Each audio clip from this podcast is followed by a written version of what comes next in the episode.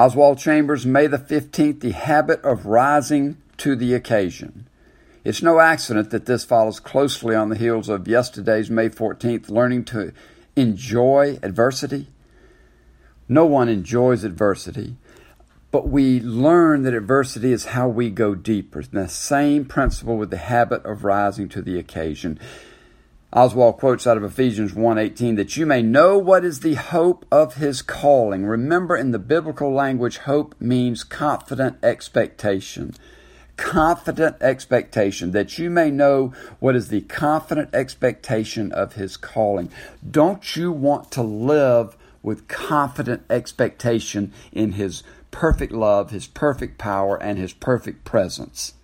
Oswald starts with remember that you have been saved so that the life of Jesus may be manifested in your body. As he would say in Romans 8:29, the Holy Spirit through Paul that you would be conformed to the likeness of his son. And that's good news, but the process is always going to involve adversity.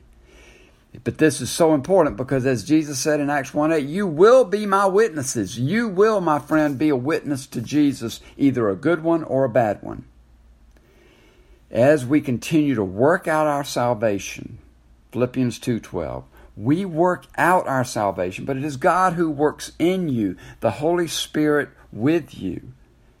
But as Peter says in 2 Peter 1 5, make every effort. You will not grow. You will not go deeper. You will not be conformed more and more to the life of Jesus, to the likeness of Jesus.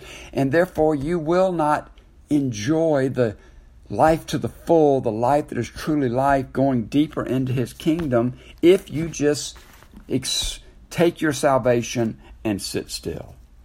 It's not about doing in the way of performance, it's about obedience out of gratitude. Oswald says, Are your speech, your thinking, your emotions evidence that you are working it out? If you are still the same miserable, grouchy person, set on having your own way, which we all can be. We drift back to that. And then your Heavenly Father will allow adversity into your life, as Peter well knew, because he himself was sifted on Jesus' last night. Peter, Peter, Simon, Simon, Satan has asked that he be able to sift you like wheat. And why? Because you've got things on in your life, Peter, that have got to go away. And you, my friend, have things in your life emotional issues, baggage that you're carrying, bad habits, sin that your Heavenly Father wants to sift away. Rise to the occasion. Do what the trial demands of you. It does not matter if it hurts as long as it gives God the opportunity to manifest the life of Jesus in your body. Take the bullet for Jesus, stand up to it, and go deeper into His kingdom.